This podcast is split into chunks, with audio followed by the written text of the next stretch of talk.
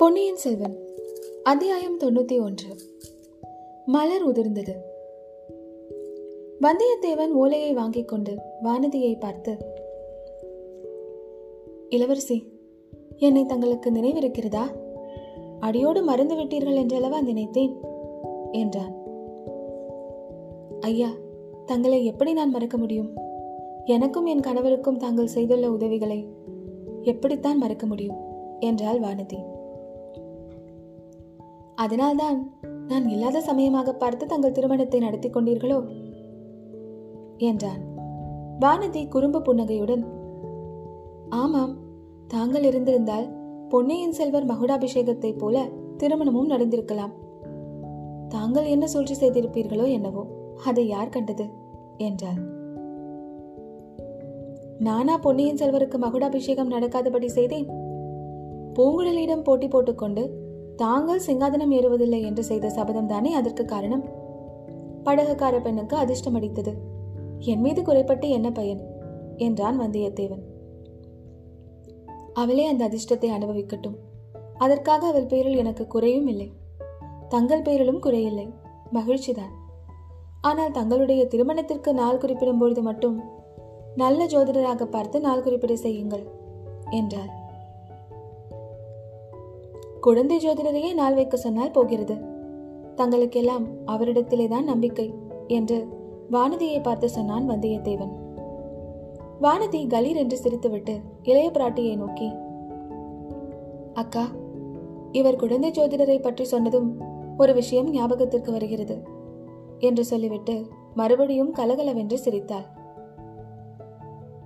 எதை நினைத்துக்கொண்டு சிரிக்கிறாய் வானதி? உன் வயிற்றிலே பிறக்கப் போகிற பிள்ளை மூன்றுலகத்தையும் ஆளப் போகிறான் என்று அந்த ஜோசியர் உளறினாரே. அதை நினைத்து சிரிக்கிறாயா? என்றாள் குந்தவை. அதை ஏன் உளறல் என்கிறீர்கள் தேவி? அந்த ஜோசியம் கண்டிப்பாக பலிக்கப் போகிறது என்றான் வந்தியத்தேவன். வானதி தன்னை அறியாமல் ஏற்பட்ட கூச்சத்தில் சிரிப்பை அடக்கிக் கொண்டாள். பிறகு அக்கா நான் ஒன்று சொல்ல வந்தால் தாங்கள் பேச்சை வேறு பக்கம் திருப்புகிறீர்களே? குழந்தை ஜோதிடரிடம் நான் இளைய பிராட்டிக்கு தகுந்த கணவர் எங்கிருந்து வரப்போகிறார் என்று கேட்டேன். இந்த நிமிஷமே ஆகாசத்திலிருந்து வந்து குதித்தாலும் குதிப்பார் என்றார் ஜோசியர். மறு நிமிடம் இவர் ஜோசியருடைய சீடனுடன் சண்டையிட்டுக் கொண்டே உள்ளே வந்து குதித்தார். அந்த சம்பவத்தை நினைத்து சிரித்தேன் என்றாள். குந்தவை பொங்கி வந்த சிரிப்பை அடக்கிக் கொண்டு கள்ள கோபத்துடன் போதும் உன் விளையாட்டு. அவசரமாக வந்திருக்கும் மூளையை இவர் படிக்கட்டும் என்றாள். வந்தியத்தேவன் ஓலையை படித்த பொழுது அவனுடைய முகத்தில் தோன்றிய கவலைக்குறியை இரண்டு பெண்மணிகளும் கவனித்தார்கள். என்ன செய்தி? கந்தமாறன் என்ன எழுதியிருக்கிறார்? என்று இளைய பிராட்டி ஆர்வத்துடன் கேட்டாள். தாங்களே படித்து பாருங்கள் என்று வந்தியத்தேவன் ஓலையை குந்தவையிடம் கொடுத்தான். ஓலையில் பின்வருமாறு எழுதியிருந்தது. என் அருமை தோழனாகிய வல்லவரையன் வந்தியத்தேவனுக்கு நான் உனக்கு செய்த குற்றங்களையும் இழைத்த அநீதிகளையும் மன்னித்துவிட்டு என் சகோதரி மணிமேகலையை கடைசி முறை பார்ப்பதற்காக உடனே புறப்பட்டு வந்து சேரவும். இளம் சம்புவரையன் கந்தமாறன். குந்தவை அதை படித்துவிட்டு ஒரு விதத்தில் இது நல்ல செய்திதான். மணிமேகலை அகப்பட்டு விட்டாள் என்று தெரிகிறது என்றார் என்ன சொல்கிறீர்கள்? மணிமேகலை எங்கே போயிருந்தாள்? என்று வந்தியத்தேவன் வியப்புடன் வினவினான். மணிமேகலையை பற்றிய செய்தி ஒன்றுமே தங்களுக்கு தெரியாதா? தெரியவில்லையே தேவி தங்களை கேட்கத்தான் எண்ணியிருந்தேன் நானும் சொல்ல விரும்பினேன் ஆனால் இவ்வளவு கல் நெஞ்சுடன் அவளை பற்றி விசாரிக்காமல் இருப்பவரிடம் எப்படி அவள் பேச்சை எடுப்பது என்றுதான் தயங்கினேன். தேவி மணிமேகலை விஷயத்தில் நான் எப்படி கல் நெஞ்சனானேன்? அவளை பொறுத்தவரையில் நான் தான் இறந்தவனாகிவிட்டேனே? இல்லை அவளுக்கு தாங்கள் இறந்தவராகவில்லை. இரவா வரம் பெற்ற அமரராகிவிட்டீர்கள். போகட்டும் இப்பொழுதாவது அவளை பற்றி சொல்லுங்கள். சொல்வதற்கே வருத்தமாக இருக்கிறது. செம்பியன் மாதேவி மணிமேகலை தம்முடன் இருக்கட்டும் என்று எவ்வளவோ சொன்னார். சம்பவரையர் அதற்கு இணங்கவே இல்லை.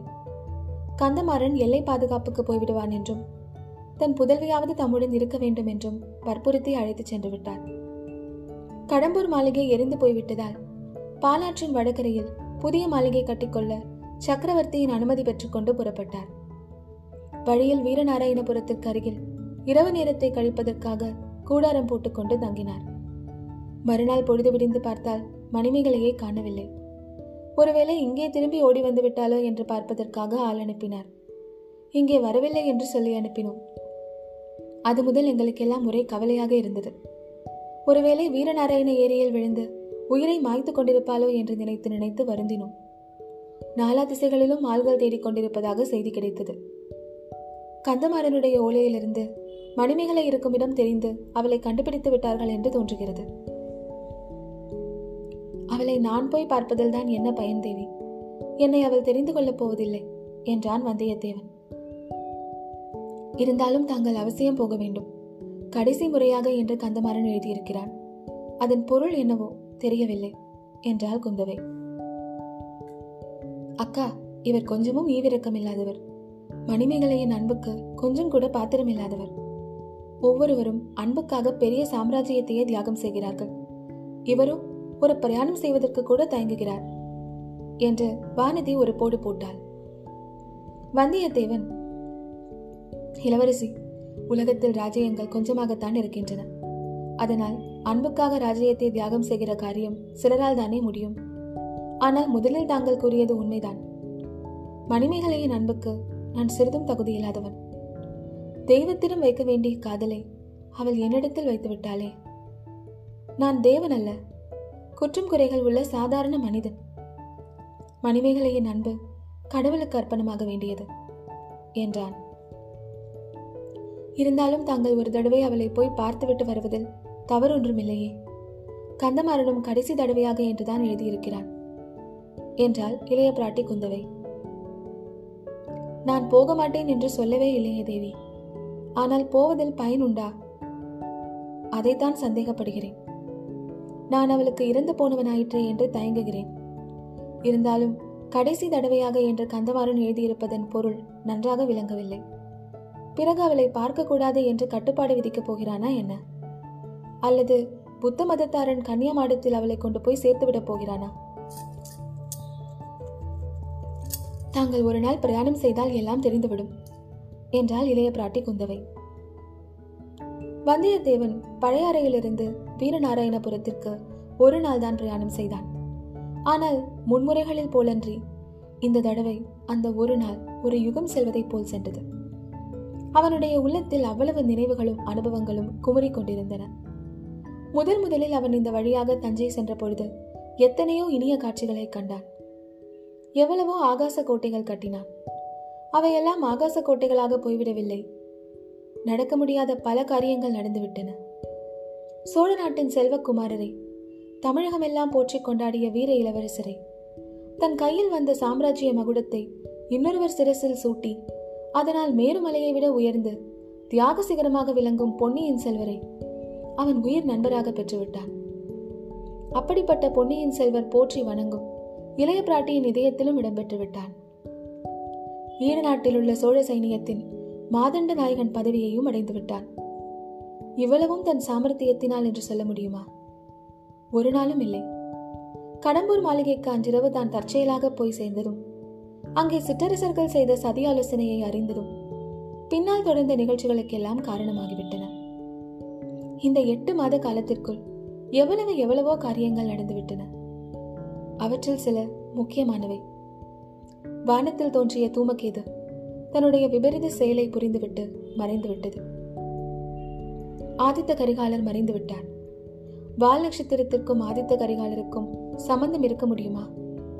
லட்சக்கணக்கான மக்கள் அப்படிப்பட்ட நம்பிக்கை கொண்டிருப்பது பொய்யாகுமா? வானத்தில் ஊழி ஊழி காலம் சஞ்சரிக்கும் கிரகங்களுக்கும் நட்சத்திரங்களுக்கும். இந்த மண்ணுலகத்தில் இன்று தோன்றி நாளை மறையும் மனிதர் வாழ்வுக்கும் என்ன சம்பந்தம் இருக்க முடியும்? இருந்தாலும் மனிதர்கள் அறிய முடியாத ஏதோ ஒரு அதீதமான சக்தி ஏதோ ஒரு மாற்றுதற்கரிய நியதி மனிதர்களின் வாழ்வை நடத்தி வைக்கிறது. அதில் சந்தேகமே இல்லை. இல்லாவிட்டால் சென்ற எட்டு மாதங்களில் தான் எத்தனையோ இரு கண்களில் அகப்பட்டுக் கொண்டு அவற்றிலிருந்து எப்படி மீண்டிருக்க முடியும்? எத்தனை எத்தனை பேர் அந்த ஆபத்துகளிலிருந்து தப்பித்துக் கொள்ள தனக்கு உதவி செய்திருக்கிறார்கள். அவர்களை எல்லாம் அந்தந்த சமயத்தில் தனக்கு உதவி புரிவதற்காக கொண்டு வந்து சேர்த்தது யார்? அந்த அதிசயமான சக்தியை தான் பெரியவர்கள் இறைவன் என்று போற்றி வணங்குகிறார்களா? சிவன் திருமால் மகாசக்தி இப்படியெல்லாம் பெயர் கொடுத்து பாடி பரவுகிறார்களா? மிக மிக நெருக்கடியான சந்தர்ப்பங்களில் அவனுக்கு எதிர்பாராத விதமாக கிடைத்த உதவிகளை நினைத்த பொழுது வந்தியத்தேவனுக்கு ஒரே வியப்பாக இருந்தது. உதவி செய்தவர்களை நினைத்த பொழுது உள்ளம் உருகியது. கந்தமாறன் பின்னால் தனக்கு எவ்வளவோ தீங்கிழைத்தாலும் முதலில் அவன் செய்த உதவியை என்றுமே மறக்க முடியாது. ஆழ்வார்க்கடியான் அவனுக்கு எவ்வளவோ சகாயம் புரிந்திருக்கிறான். மோகினி உருக்கொண்ட ராட்சசி நந்தினி கூட அவனுக்கு உதவி இருக்கிறாள். அவனிடம் இளைய பிராட்டி இன்னமும் கொண்டிருக்கும் உள்ள கனிவை நினைத்து நினைத்து அவன் வியந்தான். ஓடக்கார பெண் பூங்குழலி செய்திருக்கும் உதவியை ஈரேழு பிறவிகளிலும் மறக்க முடியாது. அவள் சோழ சாம்ராஜ்ய சிங்காதனத்தில் வீற்றிருக்க தகுதி வாய்ந்தவள்தான். சேந்தன் அமுதனாக முதலில் அவன் அறிந்த உத்தம சோழர் செய்த உதவியை என்னவென்று சொல்வது? அதற்கு ஈடு இணை உண்டா?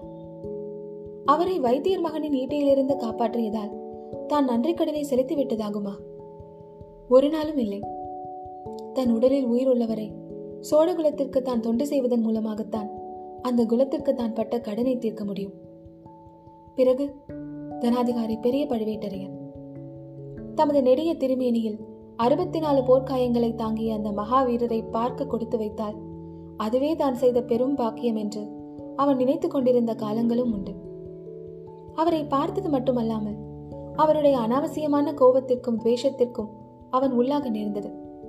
கடைசியாக அவ்வளவுக்கும் அவர் பரிகாரம் செய்துவிட்டார் தான் எரிந்த கத்தி குறித்தவரி ஆதித்த கரிகாலரை கொண்டு விட்டதாக ஒப்புக்கொண்டு அவனை விபரீதமான பழியிலிருந்தும் கொடும் தண்டனையிலிருந்தும் காப்பாற்றினார்.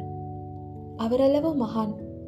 இனி அவருக்கு எந்த விதத்தில் அவனுடைய நன்றியை செலுத்த முடியும்? இவர்கள் எல்லோரும் இருக்கட்டும். அந்த பேதை பெண் மணிமேகலை அவள் எதற்காக இவனிடம் இப்படிப்பட்ட தெய்வீகமான அன்பை வைக்க வேண்டும்? ஏன் இப்படி பைத்தியமாக வேண்டும்? இவனை காப்பாற்ற வேண்டி கொலை குற்றத்தை தான் ஏற்றுக்கொள்ள ஏன் முன்வர வேண்டும்? எல்லாம் அந்த மூடன் கந்தமாறனால் வந்த வினை. முதலில் கந்தமாறன் மணிமேகலையிடம் இவனை பற்றி இந்திரன் சந்திரன் அர்ஜுனன் மன்மதன் இப்படியெல்லாம் புகழ்ந்திருக்கிறான். அப்பொழுதே அந்த பேதை பெண் அவளுடைய உள்ளத்தை பறிகொடுத்து விட்டாள் போல. அதெல்லாம் வந்தியத்தேவனுக்கு தெரியாது. என் தங்கையை நீ மறந்துவிடு. பெரிய இடத்தில் அவளை கொடுக்கப் போகிறோம் என்று கந்தமாறன் சொன்னதும் வந்தியத்தேவன் உண்மையாகவே அவளை மறந்துவிட முயன்றான். இளைய பிராட்டியை சந்தித்தது கூட அதற்கு துணையாக இருந்தது. ஆனால் மணிமேகலையோ தன் மனதை மாற்றிக்கொள்ளவே இல்லையே. மாற்றிக்கொள்ள முயலவும் இல்லை. பலர் அறிய அவள் உள்ளத்தை வெளிப்படுத்த தயங்கவும் இல்லை. ஆஹா என்ன இனிய குணம் படைத்த பெண். எவ்வளவு அடக்கம். அவளுடைய மனம்தான் எத்தனை தூய்மையானது. பச்சை குழந்தையை போன்ற உள்ளம். உண்மையிலேயே அவள் குழந்தைதான். பால் போன்ற மனம். அதில் பல குறும்புத்தனம் தன்னை இறந்து விட்டவனாக அவள் எண்ணிக்கொண்டிருப்பது மிக்க நல்லது. எப்போதுமே சித்தப்பிரமை கொண்டவளாக அவள் இருந்து விட மாட்டாளே. சில காலம் போனால் அவளுடைய உள்ளம் தெளிந்துவிடும். வேறொரு வீர வாலிபனை மணந்து அவள் ஆனந்த வாழ்க்கை நடத்துவாள். உண்மையில் இப்படி நடக்குமா? அல்லது என்னை நானே ஏமாற்றிக் கொள்கிறேனா? மணிமேகலையை இந்த நிலைக்கு உள்ளாக்குவதற்கு நான் தான் பொறுப்பாளியா? கடைசி முறை பார்ப்பதற்கு வரவும் என்று கந்தமாறன் எழுதியிருப்பதன் பொருள்தான் என்ன? ஒருவேளை ஒருவேளை ஆஹா அந்த எண்ணமே எவ்வளவு கொடிய வேதனையை கொடுக்கிறது? வந்தியத்தேவனுடைய எண்ணங்களின் வேகத்தை ஒட்டி அவன் ஏறி இருந்த புறவையும் வேகமாகவே சென்றது. நல்ல வேளையாக கொள்ளிட நதியில் பெருவெள்ளம் போகவில்லை. படகும் தேவையாக இல்லை. குதிரை மாற்ற வேண்டிய அவசியமும் ஏற்படவில்லை. கரையோரமாக சென்று கொண்டிருந்த சிறிய பிரவாகத்தில் குதிரையை இறக்கிவிட்டு கடந்து பறந்து விரிந்திருந்த வெண்மணல் திட்டுக்களையும் கடந்து அக்கறையை அடைந்தான். கடம்பூர் மாளிகை தீயில் எரிந்து கரை எறிய சில தூண்களும் சுவர்களுமாக நின்ற கோர காட்சியை தூரத்திலிருந்தே பார்த்துவிட்டு மேலே சென்று விட்டான். வீரநாராயணபுரத்துக்கு அருகிலேயே கந்தமாறனுடைய ஆட்கள் அவனுக்காக காத்திருந்தார்கள். சின்ன எஜமானர் எங்கே? என்று கேட்டதற்கு ஏரிக்கரையில் படகுடன் காத்திருக்கிறார் என்று பதில் வந்தது. ஏரிக்கரையில் எதற்காக காத்திருக்க வேண்டும் என்று சிந்தித்துக் கொண்டே வந்தியத்தேவன் வீரநாராயண ஏரியை அடைந்தான். அந்த ஏரியின் நெடுதுயர்ந்த கரை ஒரு பெரிய கோட்டை சுவரைப் போல தூரத்தில் இருந்த தண்ணீர் பரப்பை மறைத்துக் கொண்டிருந்தது. முதல் தடவை அந்த ஏரிக்கரைக்கு அவன் வந்தபோது பதினெட்டாம் பெருக்கு விழாவுக்காக அங்கே மக்கள் திரண்டிருந்ததையும் ஆண்களும் பெண்களும் குழந்தைகளும் கோலாகலமாக ஆடிப்பாடி விளையாடி விருந்துண்டு மகிழ்ந்ததையும் நினைவு கூர்ந்தான் இப்போது அந்த ஏரிக்கரையில் அவ்வளவு அதிக ஜனங்களை காணவில்லை. அங்கொருவர் இங்கொருவர் தான் காணப்பட்டார்கள். ஏரியில் எல்லா மடைகளிலிருந்தும் அந்த சமயத்தில் தண்ணீர் குபுகுபுவென்று பாய்ந்து கொண்டிருந்தது. அப்படி தண்ணீர் பாயும் ஓசை சந்தை இறைச்சல் போன்ற பேரொழியாக கேட்டது. செங்குத்தாக உயர்ந்த ஏரிக்கரையின் மேல் குதிரையை லாவகமாக வந்தியத்தேவன் ஏற்றி உச்சியை அடைந்தான். அங்கிருந்து அவன் கண்முன் தோன்றிய காட்சியும் மாறுதலாகவே இருந்தது. ஏரியின் தென்கரையோரமாக வடவாற்றிலிருந்து நீரோட்டம் சுழிகளும் சுழல்களுமாக வந்து ஏரி நீரில் கலந்து கொண்டிருக்கவில்லை. அந்த ஆற்று நீரோட்டத்தின் வழியாக வெண்சிறகு விரிந்த அன்னப்பட்சிகளைப் போல படகுகள் மிதந்து வந்து கொண்டிருக்கவும் இல்லை. இவற்றையெல்லாம் கவனிப்பதற்கு வந்தியத்தேவனுக்கு சில வினாடிகளுக்கு மேல் ஆகவில்லை அதற்குள் சற்று தூரத்தில் ஏரிக்கரையோரமாக நின்ற படகு அவன் காட்சிக்கு வந்தது. அந்த படகில் இருப்பவர்களில் ஒருவன் கந்தமாறன் என்பதையும் தெரிந்து கொண்டான். உடனே அந்த இடத்தை நோக்கி குதிரையை விரைந்து செலுத்தினான். குதிரையின் மேலிருந்து தாவி படகை அணுகினான். கந்தமாறன் ஒரு கையை நீட்டி வந்தியத்தேவனின் கருத்தை பிடித்து படகில் ஏற்றிக்கொண்டான். படகுக்காரர்களுக்கு படகை விடும்படி சமிகை செய்துவிட்டு வந்தியத்தேவனை கண்ணீர் திரும்பிய கண்களால் சோகமாக பார்த்தான். நண்பா சீக்கிரமாகவே வந்துவிட்டாய். மிக்க வந்தனம். இன்று வராமல் நாளைக்கு நீ வந்திருந்தால் ஒருவேளை மணிமேகலையை உயிருடன் பார்த்திருக்க முடியாது என்றான். வந்தியத்தேவன் கல் நெஞ்சு படைத்தவன் அது உண்மைதான். நெஞ்சில் அவ்வளவு உறுதி இல்லாவிட்டால் சென்ற எட்டு மாதத்தில் அவன் அத்தனை காரியங்களை அலட்சியமாக செய்திருக்க முடியுமா? அப்படிப்பட்ட நெஞ்சுறுதி படைத்தவன் கந்தமாறனின் வார்த்தைகளை கேட்டு கலங்கிவிட்டான். கடைசி தடவை பார்ப்பதற்கு என்று கந்தமாறன் எழுதியதன் பொருள் இப்பொழுது சந்தேகமே இல்லாமல் விளங்கிவிட்டது. அவனுடைய கண்களில் கண்ணீர் ததும்பி கலகலவென்று கன்னங்களில் வழிந்தோடியது. கந்தமாரா மணிமேகலையின் உயிருக்கே ஆபத்தா? என்ன நடந்தது? அவள் சித்தம்தானே தவறிவிட்டது? அதுவும் உன்னையும் என்னையும் பற்றித்தானே? என்று தத்தளிப்புடன் வினவினான் வந்தியத்தேவன். நண்பா இப்பொழுது மணிமேகலையின் சித்தம் தெளிந்து விட்டது ஆனால் இன்னும் எத்தனை நேரம் உயிரோடு இருப்பாளோ தெரியாது. உன்னை பார்க்கும் வரையில் உயிரோடு இருக்க வேண்டும் என்றுதான் எல்லா தெய்வங்களையும் வேண்டிக் கொண்டிருக்கிறேன் என்று சொன்னான் கந்தமாறன். பிறகு அவன் அறிந்தபடி நடந்த சம்பவங்களை பின்வருமாறு கூறினான். காஞ்சியில் கந்தமாறன் சக்கரவர்த்தி வந்து தங்குவதற்காக பொன் மாளிகையை செப்பனிட்டுக் கொண்டிருந்தான். அப்பொழுது சம்புவரையர் மணிமேகலையை அழைத்துக் கொண்டு புறப்பட்டு விட்டதாக கேள்விப்பட்டான் அதைத் தொடர்ந்து வீரநாராயண ஏரிக்கரையில் மணிமேகலை காணாமல் போய்விட்டாள் என்ற செய்தியும் கிடைத்தது. உடனே பார்த்திபேந்திரனிடம் விடை கொண்டு தங்கையின் கதையை அறிவதற்காக புறப்பட்டு ஓடி வந்தான். அவனுடைய தந்தை துயர மிகுதியினால் ஏறக்குறைய பித்து பிடிக்கும் நிலையில் இருந்தார். இரவில் கூடாரத்திலே படுத்தால் பொழுது விழுந்தால் காணவில்லை என்பதை தவிர அவரிடமிருந்து வேறு தகவல் எதுவும் கிடைக்கவில்லை. பழையாறை கால் விட்டிருப்பதாக கூறினார். எரிந்து பாழாக கிடந்த கடம்பூர் மாளிகையிலும் சுற்றுப்புறங்களிலும் தேடி பார்த்தாகிவிட்டது என்றும் சொன்னார். கந்தமாறன் தானும் தேட ஆரம்பித்தான். பழையாறைக்கு அவள் திரும்பி போயிருப்பாள் என்று கருதவில்லை. ஏரியில் விழுந்து மூழ்கியிருக்கலாம் என்று தேடி பார்த்து அவளுடைய உடலையாவது கண்டுபிடிக்க வேண்டும் என்று எண்ணினான். ஒருவேளை உயிருடன் ஏரியை சூழ்ந்திருந்த காடுகளில் அவள் சுற்றி அலைந்து கொண்டிருக்கலாம் என்ற ஆசையும் மனதில் இருந்தது. ஏரிக்கரையோடு சுற்றி சுற்றி அலைந்து தேடினான். இப்படி சுமார் நாலு தினங்கள் பயனற்ற மார்க்கத்தில் சென்ற பிறகு ஏரியின் மேற்புறத்து தீவு ஒன்றில் அமைந்திருந்த நீராழி மண்டபத்தின் நினைவு கந்தமாறனுக்கு ஏற்பட்டது. மணிமேகலை அந்த இடத்திற்கு படகின் உதவி இல்லாமல் தனியாக போய் சேர்ந்திருப்பது அசாத்தியமான காரியம். கரடி சிறுத்தை இப்படி பல வன விலங்குகள் நிறைந்த மேற்கு பகுதி காட்டின் வழியாக அவள் தன்னந்தனியாக அங்கே சென்றிருக்க முடியுமா? காட்டை கடந்திருந்தாலும் வழியில் சிறு கால்வாய்கள் பலவற்றை கடக்க வேண்டியதாக இருந்திருக்குமே. இருந்தாலும் அதையும் பார்த்து விடலாம் என்று எண்ணி கந்தமாறன் படகில் ஏறி அந்த நீராழி மண்டபத்தை அடைந்தான். மண்டபத்தை நெருங்கியதும் பழைய நினைவுகள் பல அவன் உள்ளத்தில் குமரிக்கொண்டு தோன்றின. முதலில் மண்டபம் சூனியமாகவே காணப்பட்டது. யாருமே அங்கு இருப்பதாக தோன்றவில்லை. தன்னுடைய மனக்கோட்டைகள் எல்லாம் வீணாகி போனதை எண்ணி பெருமூச்சு விட்டான். அவனுடைய பெருமூச்சின் எதிரொலியைப் போல மற்றொரு பெருமூச்சின் ஒலி கேட்டுக்கொண்டிருந்தது ஓடிப்போய் பார்த்தான். நீராழி மண்டபத்தின் மறுபக்கத்து படிக்கட்டில் மணிமேகலை கிடந்தாள். ஒட்டி உலர்ந்து வாடி வதங்கி கிடந்தாள். அவள் சேலை பல இடங்களில் கிழிந்திருந்தது. அவள் மேனியில் பல இடங்களில் கீறல்கள் காணப்பட்டன.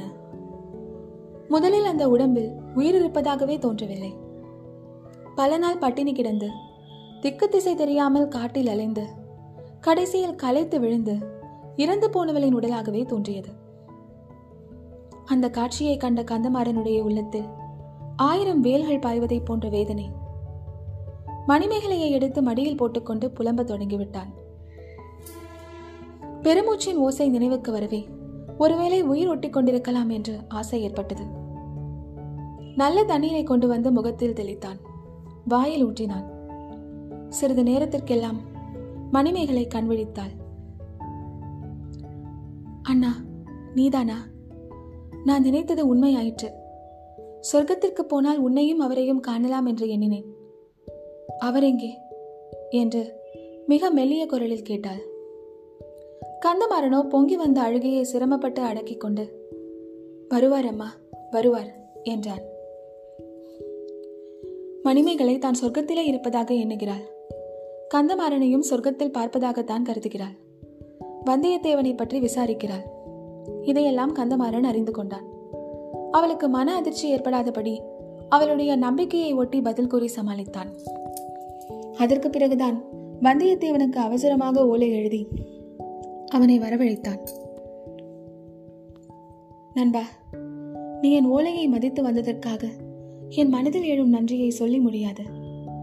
மணிமேகலை இனி அதிக காலம் ஜீவித்திருக்க மாட்டாள். அணையும் தருவாயில் உள்ள தீப சுடரை தூண்டிவிட்டால் சிறிது நேரம் எரியும் அல்லவா? அதை போலதான் அவளின் உயிர் சுடர் பிரகாசிக்கிறது. முக்கியமாக உன்னை காணும் ஆசை மட்டும்தான் அவளை இன்னுமே உயிரோடு வைத்திருக்கிறது. நாம் எல்லோரும் சொர்க்கத்தில் இருப்பதாக அவள் நம்பி இருக்கிறாள் மாறாக நீ எதுவும் சொல்ல வேண்டாம். அவளை பார்த்ததும் உனக்கு துக்கம் உண்டாவது இயல்புதான். அதையும் நீ கட்டுப்படுத்திக் கொண்டு முகமலர்ச்சியுடன் பேச வேண்டும். படகு நீராழி மண்டபத்தை நெருங்கிவிட்டது. யாழிசையும் மெல்லிய குரலில் பாட்டிசையும் கலந்து கேட்டன. ஆம் நண்பா மணிமேகலை தான் யாழிசையுடன் சேர்ந்து பாடிக்கொண்டிருக்கிறாள். பாடல் முடிகிற வரையில் வந்தியத்தேவன் படிக்கட்டிலேயே காத்துக் கொண்டிருந்தான். முடிந்தவுடன் படிகளில் ஏறி மண்டபத்தை அடைந்தான். மணிமேகலை அவனை பார்த்ததும் யாழை கீழே உருட்டிவிட்டு எழுந்திருக்க முயன்றாள். உடலில் பலம் இல்லாததால் கால்களை ஊன்றி நிற்க முடியாமல் தள்ளாடி விழ பார்த்தான். வந்தியத்தேவன் பாய்ந்து சென்று அவள் கீழே தரையில் விழாமல் தாங்கிக் கொண்டான். மெல்ல மெல்ல அவளை உட்கார வைத்து தானும் உட்கார்ந்து கொண்டான். மணிமேகலையை தன் மடியில் சார்த்திக் கொண்டான். மணிமேகலை அடிக்கடி அவன் முகத்தை அண்ணாந்து பார்த்தாள். அவன் வந்தியத்தேவன் தானா? அவள் மடு அவள் படுத்திருப்பது அவனுடைய மடியில் தானா இப்படி பலமுறை பார்த்து உறுதி செய்து கொண்டாள். என் அண்ணன் என்னை ஏமாற்றவில்லை. சொர்க்கம் வெறும் சொப்பனம் இல்லை. இந்த அற்புதம் பொய்யில்லை இப்படி அவள் இதழ்கள் மெதுவாக முணுமுணுத்தன. பொய்யில்லை மணிமேகலை பொய்யில்லை இது நிச்சயமாக சொர்க்கம்தான். நான் வந்திருப்பது உண்மைதான் என்றான் வந்தியத்தேவன். அவன் எவ்வளவோ அடக்கிக் கொள்ள பார்த்தும் முடியாமல் கண்களில் நீர் ததும்பியது. மணிமேகலையின் முகத்தில் அவனுடைய கண்ணீர் துளிகள் முத்து போல உருண்டு விழுந்தன. அவனை அறியாமல் விம்மல் ஒளியும் எழுந்தது. மணிமேகலையின் முகம் சிறிது நேரம் தெய்வீகமான சோபையினால் ஜொலித்தது. மாதுளை முட்டை நிகழ்த்த அவளுடைய இதழ்கள் விரிந்து ஏதேதோ மதுரமான சொற்களை பொழிந்தன. வந்தியத்தேவன் எவ்வளவோ கவனமாக கேட்டான். ஆனால் அவள் என்ன சொன்னாள் என்பதை மட்டும் அவனால் தெரிந்து கொள்ள முடியவில்லை. எதற்காக தெரிந்து கொள்ள வேண்டும்? அவள் கூறியவை என்ன வார்த்தைகளாக இருந்தால் என்ன? இதயமாகிய பொற்கலசம் திறந்து அன்பாகிய அமுதம் பொங்கி வரும்பொழுது வெறும் சொற்களின் உபயோகம் என்ன? சிறிது நேரத்திற்கெல்லாம் மணிமேகலையின் கனி இதழ்கள் குவிந்தன. கண்ணிமைகள் மூடின. முகத்தில் தவழ்ந்த தெய்வீக சோபை குன்றியது. அமைதி குடிகொண்டது. மரக்கிளையில் குலுங்கிய செந்நிற மலர்களில் சில உதிர்ந்தன. மணிமேகலையின் உயிரும் அவளுடைய உடலிலிருந்து உயர்ந்தது. உடலை பிரிந்த உயிர் எங்கே சென்றது? எந்த வழியாக சென்றது? மந்த மாரதத்துடன் கலந்து சென்றதா? இளம் காட்டில் எழுந்த சிற்றலைகளின் இனிய ஓசையில் ஏறிச் சென்றதா? யாருக்குமே தெரியாது. தெரிந்தாலும் சொல்ல முடியாது. ஒன்று மட்டும் நிச்சயம் வேடிக்கையும் விளையாட்டும் குறும்பும் குதூகலமும் துணிவும் துடுக்கும் துணிச்சலும் உருக்கொண்டவனாக இருந்த வந்தியத்தேவனை இனி நாம் காணப்போவதே இல்லை. கனிந்த உள்ளமும் கருணையும் விவேகமும் வந்தியத்தேவனை அந்த கணத்தில் வந்து அடைந்தன. மணிமேகலாகிய தெய்வம் அவன் இதய கோவிலில் குடிகொண்டாள். இனி அவன் எங்கே சென்றாலும் என்ன காரியம் செய்தாலும் அந்த தெய்வம் அவனுக்கு துணை புரியும். வல்லவரையன் வந்தியத்தேவன் நல்ல பணிகள் பல செய்ய வல்லவனாவான். அவனை அறிந்த அனைவராலும் வந்தனை செய்வதற்கு உரியவனாக விளங்குவான். வீரனே உன்னிடமிருந்து தற்சமயம் விடைபெற்றுக் கொள்கிறோம். உன் துயரம் நிறைந்த சிந்தனைகளில் நாங்கள் குறுக்கிட விரும்பவில்லை. அருள்மொழிவர்மனின் அருமை நண்பனே நீ நீடூழி வாழ்வாயாக. வீரத் தமிழரின் மரபில் உன் திருநாமம் என்றும் நிலைத்து விளங்கட்டும்.